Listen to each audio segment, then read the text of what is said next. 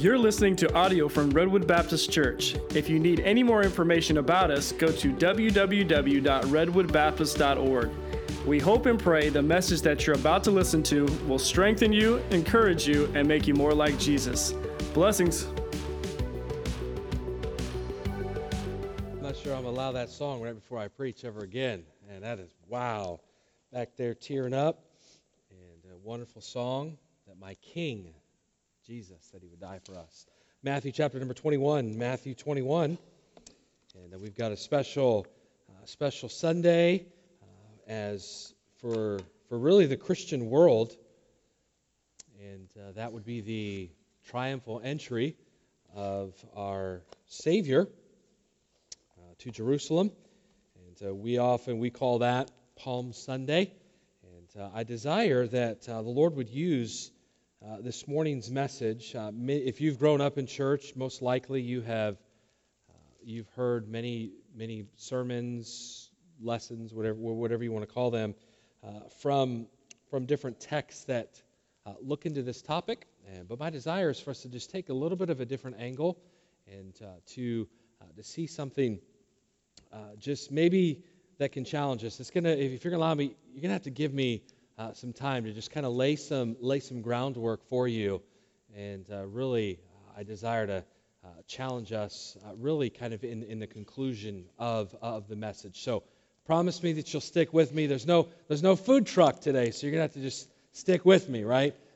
and Mike's last week, he said, "Oh, you came for the food." No, I appreciate you being here, and we're we're honored with with your attendance and as we gather together today to worship a risen Savior and all that this week means for us. But this morning I've, I've entitled the message, What Kind of King Did You Expect?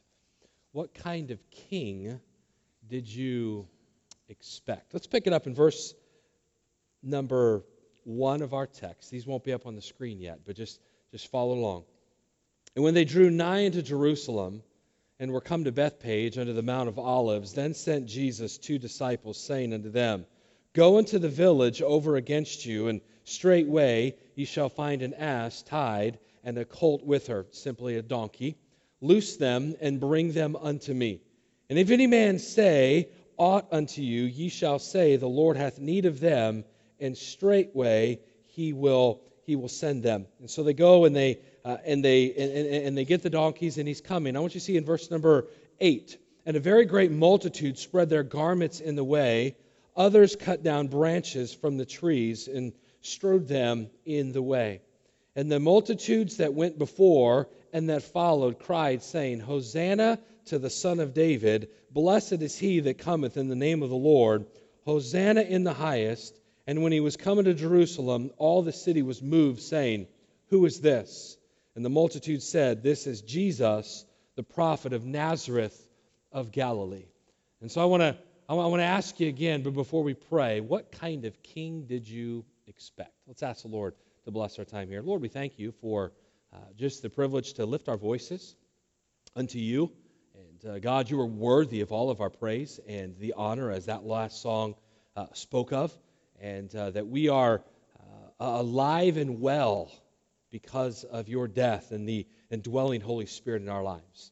And God, I pray that, Lord, we would celebrate that this week, that we would uh, be in uh, just remembrance of what that cost. Uh, salvation is simple in its nature of having childlike faith, and yet it cost you so much. And God, I pray that, Lord, you would uh, use these next moments uh, together to challenge us greatly heading into this week. And Lord, we pray all this in Jesus' name. Amen. I want to start off this time together uh, with asking you to ponder a few questions. Simply, of course, the, uh, the question of the sermon title, but more specifically, if Jesus entered into Jerusalem, was triumphal on Palm Sunday, what went wrong less than a week later? if it was so amazing, if it was so triumphal as we have often coined it, what, what went wrong less than a week later? Another question I want, you to, I want you to ponder throughout this message would be why did the crowds who adored Jesus on Sunday turn on him by Friday of that week or whatever day? Why, why did they turn on him? And then the, the final question that I want you to ponder is and what choice does Palm Sunday present to us some 2,000 years later? What's the, what's the choice that you and I pres- that is presented to us here this morning? And so this morning, what I want to do is I want to I want to try to answer those questions, and I want to explore some of the reasons why the, the Roman Empire, uh, the Jewish religious leaders, and the common people all turn on Jesus after that, that glorious Sunday. And so, what I want to do is I want to spend a few minutes again reading the text again. This time it will be up on the screen and you can follow along. Verse, uh, verse 1 of Matthew 21 And when they drew nigh unto Jerusalem and were come to Bethphage unto the Mount of Olives, they sent Jesus two disciples, saying unto them, Go into the village over against you, and straightway you shall find an ass or a donkey tied, and a colt with her. Loose them and bring them unto me. And if any man say unto you, Ye shall say, The Lord hath need of them, and straightway he will send them. And all this was done that it might be fulfilled, which was spoken by the prophet, saying, Tell ye the daughter of Zion, Behold, thy king cometh unto thee, meek and sitting upon an ass, and a colt, the foal of an ass. And the disciples went and did as Jesus commanded them and brought the ass and the colt, and put on their clothes, and they set him thereon. And a great and a very great multitude spread their garments in the way. Others cut down branches from the trees and strawed them in the way. And the multitude that went before and that followed cried, saying, Hosanna to the Son of David. Blessed is he that cometh in the name of the Lord. Hosanna in the highest. And when he was coming to Jerusalem, all the city was moved, saying, Who is this? It's, it's interesting. All the city, there, there, there's a buzz in the city. They're all asking, Who is this?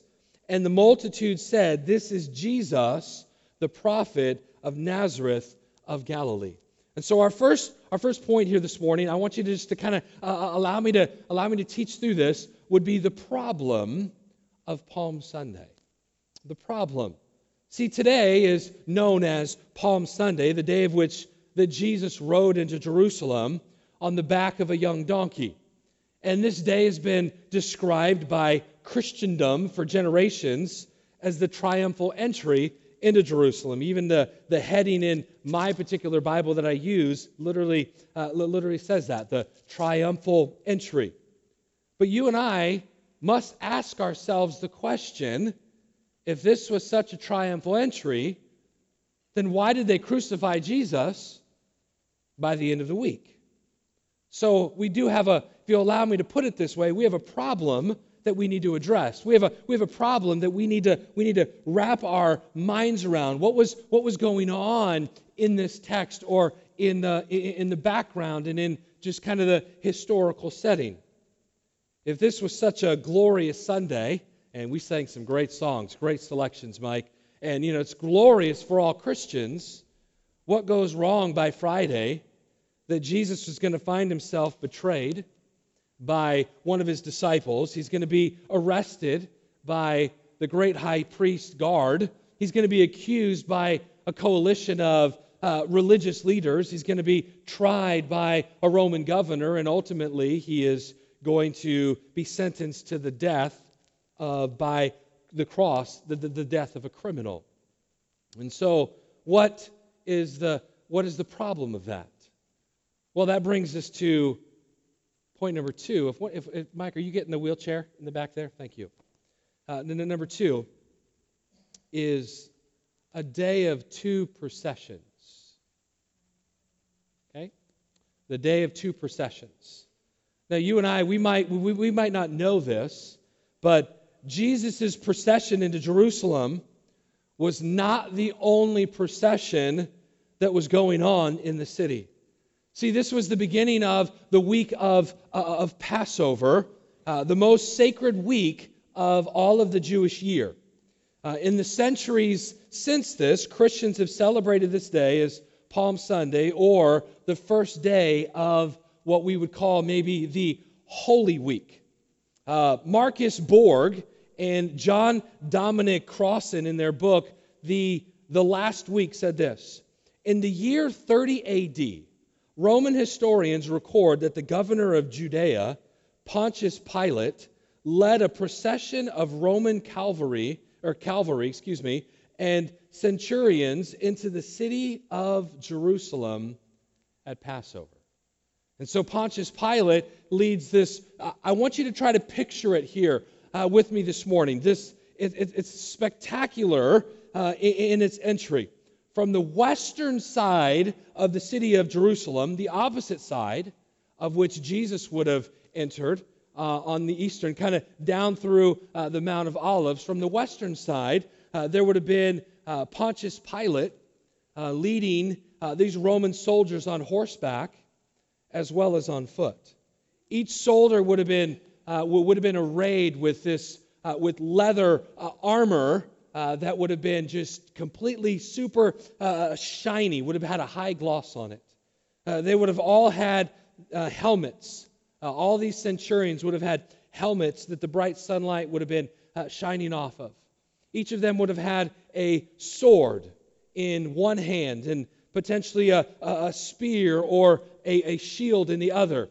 And if they weren't a swordsman, if they would have been uh, a bow, a, a, man or woman, a bow, then they would have had a bow and uh, you know a bow and arrow and all different kinds of things. So this massive armies coming in uh, with Pilate, and they would have uh, been literally marching to a cadence uh, as, as these army was coming in. There would have been um, some performers with that. And so we see here that Pilate, as the governor of the region, would have included not only Judea, but also Samaria, as well as some other cities. They knew that it was the standard practice for a Roman governor of a foreign country to be in its capital, which would have been Jerusalem, at a religious celebration. And so this was the beginning of Passover. And so to the Romans, this was a strange Jewish festival, but they allowed them nonetheless to uh, partake of this week. Now, the Romans, hear me, the Romans would have been aware that this festival would have been celebrating the liberation of the Jews from another empire. It would have been the empire of Egypt that uh, you know the, the passover lamb when, when you read back in exodus and the parting of the red sea and all of the all of the different miracles or the plagues that was brought upon uh, the, uh, the, the, the people of egypt and so what they're celebrating every year at passover is the exodus so to speak of from underneath the power of the empire of egypt and so rome being a great empire of that day Pilate had to be in Jerusalem. And since the Romans had occupied the land by defeating the Jews and disposing of their king about 800, excuse me, 80 years prior, uprisings were always in the air. There was constantly attempts to, uh, to uh, reclaim uh, the power. And once they came in and they, uh, they pacified the city, they literally, the Romans crucified up to 2,000 Jews that they believed had been part of this, uh, this rebellion. And so the Romans, hear me, the Romans had made that, they, they, they wanted to make that, that rebellion was not tolerable. They wanted to make it known. And so on this occasion, Pilate had traveled with a group of Rome's finest to the crowded capital city of Jerusalem.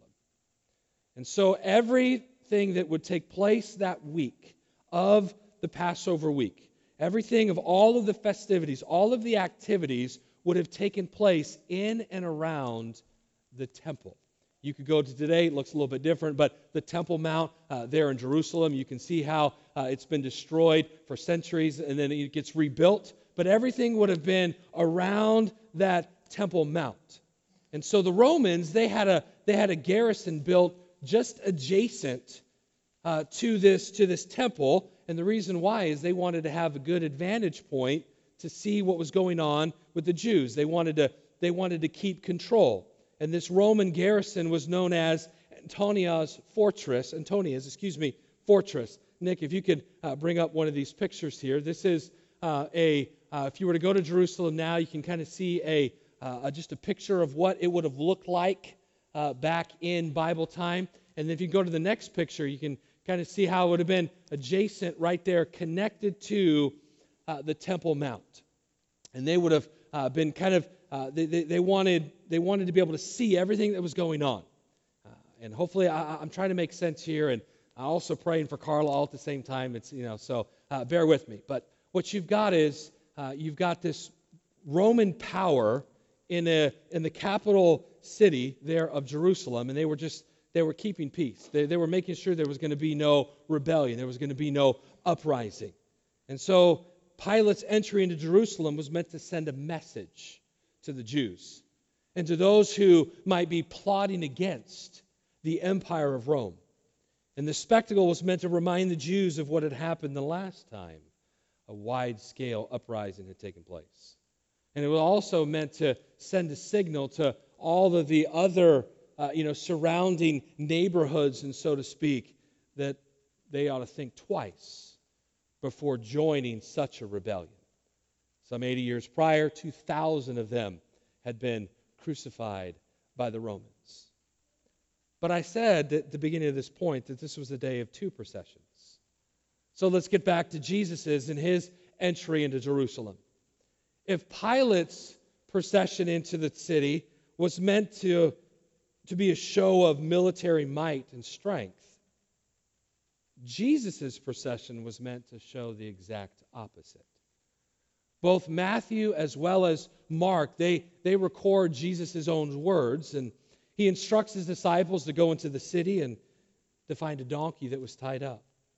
Uh, they are the, they're there to ask the owner if they could use the donkey, and if there's any kind of questioning about it, they say, The Lord has need of this. It is also uh, Jesus is quoting back from uh, the book of Zechariah, chapter 9, verse 9 Rejoice greatly, O daughter of Zion. Shout, O daughter of Jerusalem. Behold, thy king cometh unto thee. He is just and having salvation, lowly and riding upon an ass, and upon a colt, the foal of an ass. And I will cut off the chariot from Ephraim, and the horse from Jerusalem and the battle bow shall be cut off. This was prophesied many, many years before. And he shall speak peace unto the heathen. And his dominion shall be from sea even to sea, and from the river even to the ends of the earth. Now, listen, this passage that I just read is more than a passage that just describes Jesus' means of transportation. Obviously, there was the prophecy that he was going to ride into town on a lowly donkey, but also you see that being fulfilled in the text in Matthew 21, and you also can read it in, uh, in the book of Mark. But, it, but it's more than that. See, the prophet Zechariah is speaking to the nation. And so the prophet re, re, reassures the people of Judah, Judah, which is called Judea in the New Testament, that God has not, that he's not forgotten about them. They're under this reign, they're under this, they're under this thumb of, of Rome. Pilate is, you know, kind of locally um, leading that, that, that region. But he wanted them to know that, that he hadn't forgotten them. So, in other words, when Jesus in Matthew 21, when he's talking to his disciples and he quotes back to a, to a prophet, he's reminding those that heard him of this message. But I want you to tell you what I believe they heard in this message. The message they heard was God will deliver the nation from the oppressors. And in this case, that would have been Rome. So they would have been under the oppression of Rome, they would have been under the thumb of, uh, of Rome. And so they hear Jesus quoting this Old Testament uh, prophecy of how Jesus was going to come into the city and how he was going to deliver them from the oppressor, they think like you and I would have thought. They're thinking of their current oppression. They're not seeing the deeper issues. We've been going through, through Mark. We're going to get back into that after Easter. Okay, but, but that oftentimes uh, the, the people don't think of what Jesus is, what, what he's really doing. And he's the much grander, the much, the much bigger picture. And so the king that they seek is going to not be the one that's going to take out Rome, but instead he's going to come to them humbly. Not on a stallion of war, but on a slow moving donkey. He comes as a symbol of a king of peace. So the two processions that came into Jerusalem on this time uh, uh, of the week at the beginning of, of Passover could not be more different in the messages that they convey. Pilate leading these centurions, they assert the power and the might of Rome, which crushes all that oppose it. Jesus, riding in on a young donkey, embodies the peace and then tranquility that the God of Shalom promises to his people. Two entirely different processions. Those who watch that day, they're going to have to make a choice. They're either going to side with the God of this world of might and power, or they're going to choose to serve the king of a very different kind of kingdom kingdom of God. And so there's this dilemma. You and I, we, we, we celebrate this, this Sunday of Jesus coming into the, into the city, and yet we read some four or five days later, he's, he's being crucified. Well, when you and I begin to understand historically that there would also would have been another procession coming in, it gives us some clarity of what was going on. I want you to notice, thirdly, j- j- just stick with me, okay? Please. I want you to see the problem of leadership. There was also a problem of, of leadership.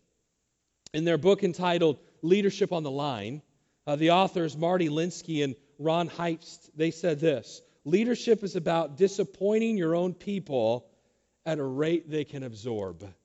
And that kind of just, that kind of ate at me this week. Uh, I, had read that several weeks ago and I knew that I was going to use it. I'm thinking, man, I know I disappointed you all somehow this week. Hopefully it's something that you can absorb, right?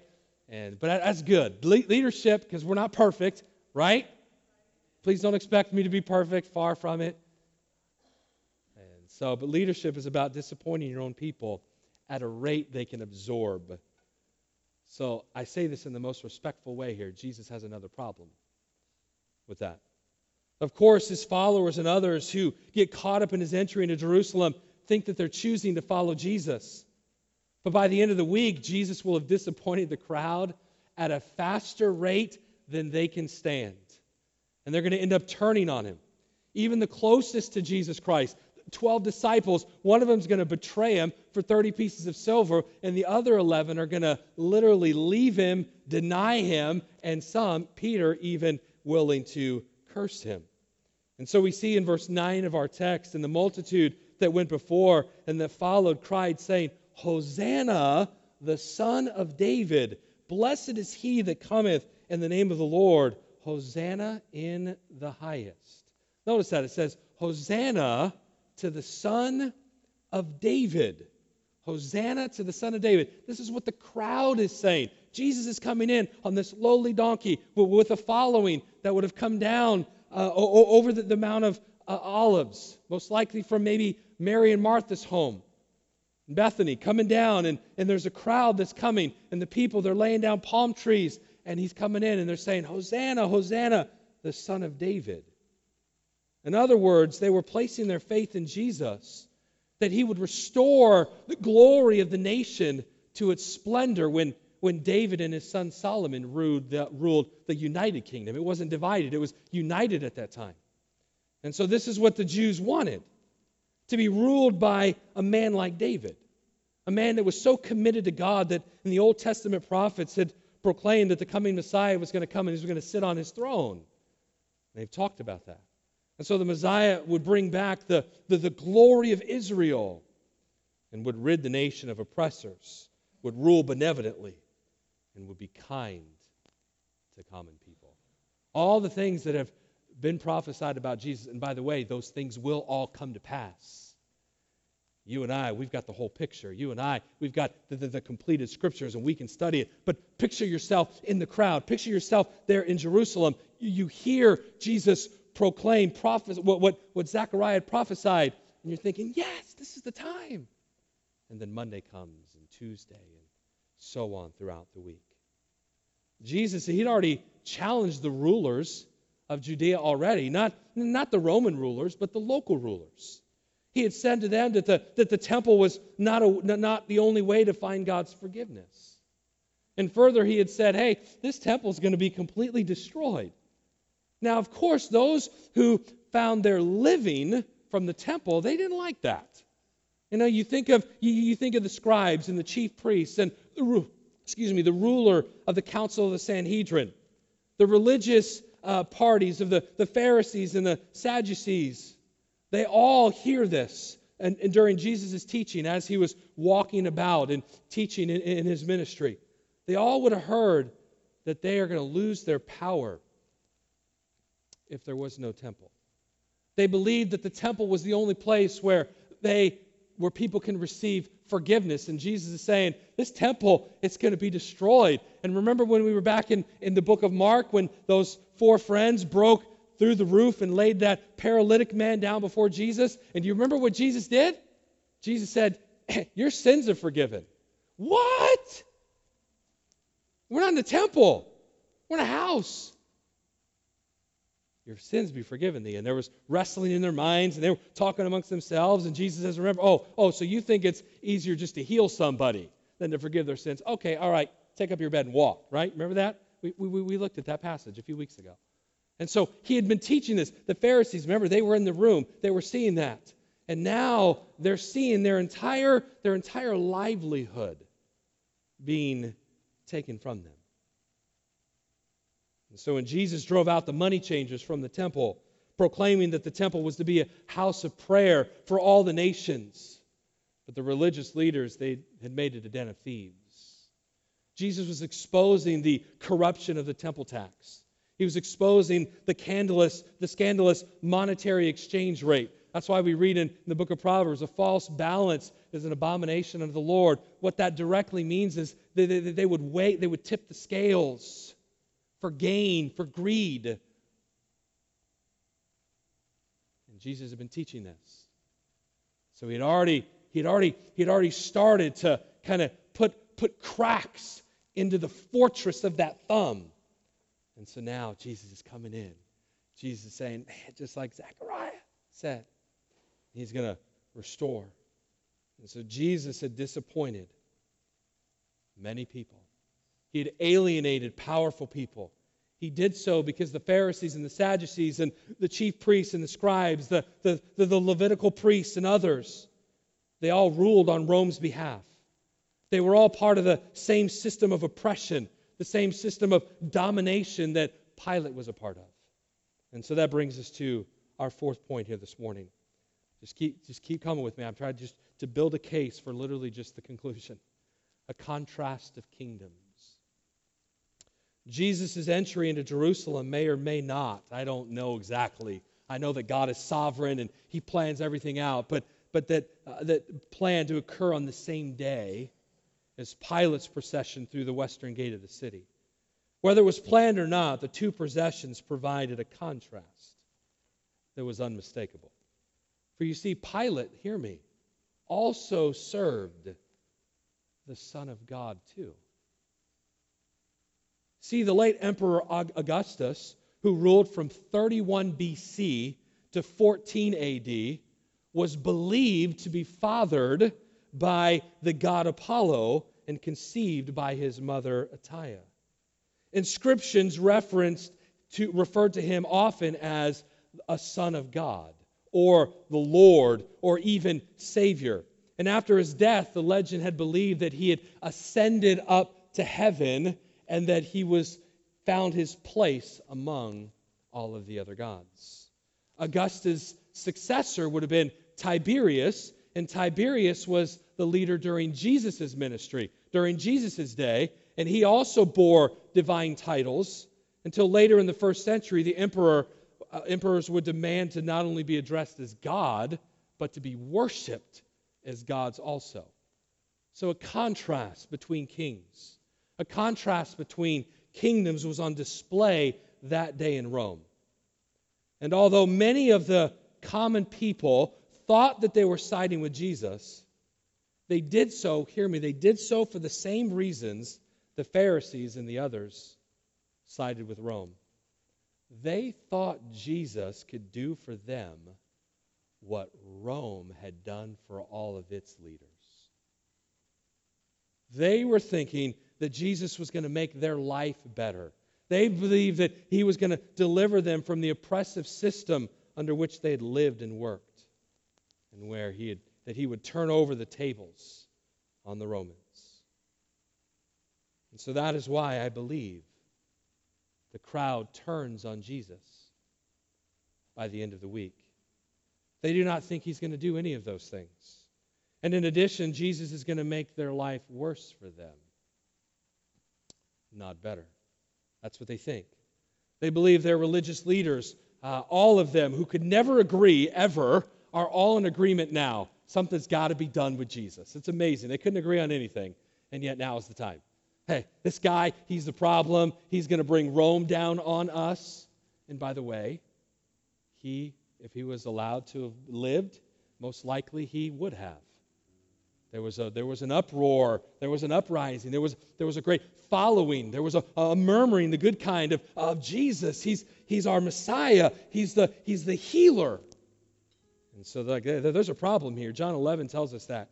That many of the Jews which came to Mary and at seeing the things which Jesus did believed on him. But some of them went their ways to the Pharisees and told them what things Jesus had done. Then gathered the chief priests and the Pharisees a council and said, What do we? For this man doeth many miracles. If we let him thus alone, all men will believe on him. Notice this, and the Romans shall come and take away both our place and nation. And one of them, named Caiaphas, being the high priest, the same year said unto them, Ye know nothing at all, nor consider that it is expedient for us that one man should die for the people, and that the whole nation perish not. And they, as a determinate council of time, we've got to kill Jesus. We've got to we've got to make sure that he dies. And so when Jesus is accused, when he's brought before Pilate, before an angry mob, they want to get rid of him. They, they, they know that he is the issue. So Jesus in their minds, they, they never did what he wanted him to do. Jesus never defeated the Romans. He never dissolved the unfair tax system. He never put common people in charge of the government. And by the way, he never would. To appease the crowds that swelled in the, the city of Jerusalem, Pilate had the custom every single year of releasing a, a prisoner. Often it was a political prisoner. But on this particular year, in the last week of the life of Jesus, Pilate offers the crowd a choice between Barabbas, a known radical criminal, or Jesus, a quote unquote failed Messiah in their eyes. Fearing that if Jesus were released, he would just start it all over again.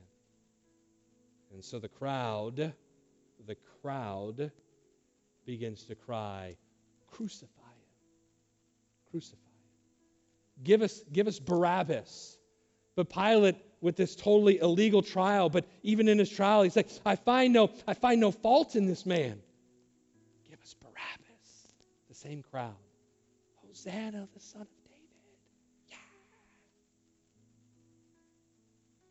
And the reason why they say crucify him was because crucifixion was the one form of capital punishment that would show Rome the Jews were completely loyal.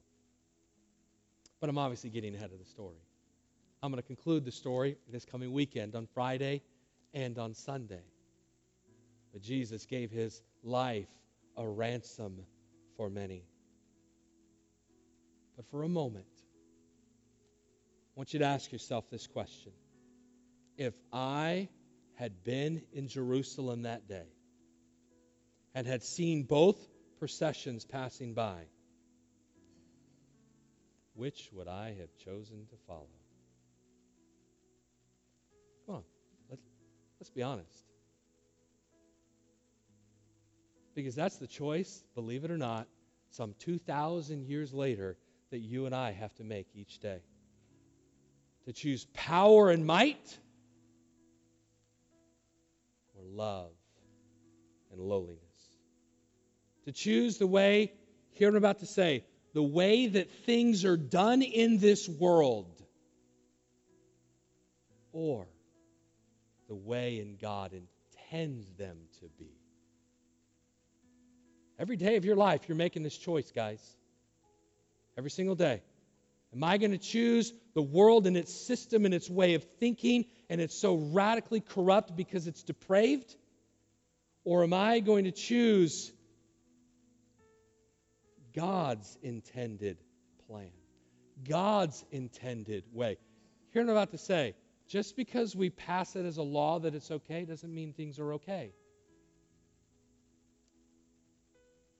What are we going to choose this day? Two processions, two theologies, two choices. Which one are you going to choose? You're going to choose to believe God, or you choose to believe the devil and his way of thinking? It's a tough question, huh? I'll be honest with you, if I was there, you kind of see what was going on. Yeah. God, you haven't you haven't made my life easier. Where did we learn that our life would get easier once we got saved? Who told us that? The prosperity gospel did. Much of the junk that's at Christian bookstores does. I'm not against it all, please. Go go buy some books. I love to read, by the way. Which one? What are we going to choose? Well, you know, you didn't you didn't heal this. And please pray for uh, Frank. He's in the back there. His wife's in the in the hospital with pneumonia. I'm going to go see her this afternoon. We're going to pray for.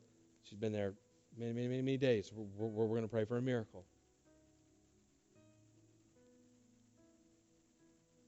God, you didn't do this. God, you didn't do that. God, I. Which one are we going to look at? Because if we live based on what we can see, I guarantee you, you and I would have been saying, Crucify him by the end of the week. Because everything that was being seen in Jerusalem of that day was a, again, I use this quote unquote, failed Messiah. But you and I know, woo, Jesus was doing everything that he said he was going to do and so much more. Because he was going to renew the inner man. He was going to release the, uh, he was going to release you from the bondage of sin. And ultimately, some of these things will take place uh, later on in the millennial reign. Two processions God, or if you allow me to put it this way, man. Which one are you going to pick today? Man seems very strong today. The opinions of man super strong. You don't you're not accepting of that or God. Which one? Let's make the choice. Which king did you expect? Let's pray. Every head bowed, every eye closed.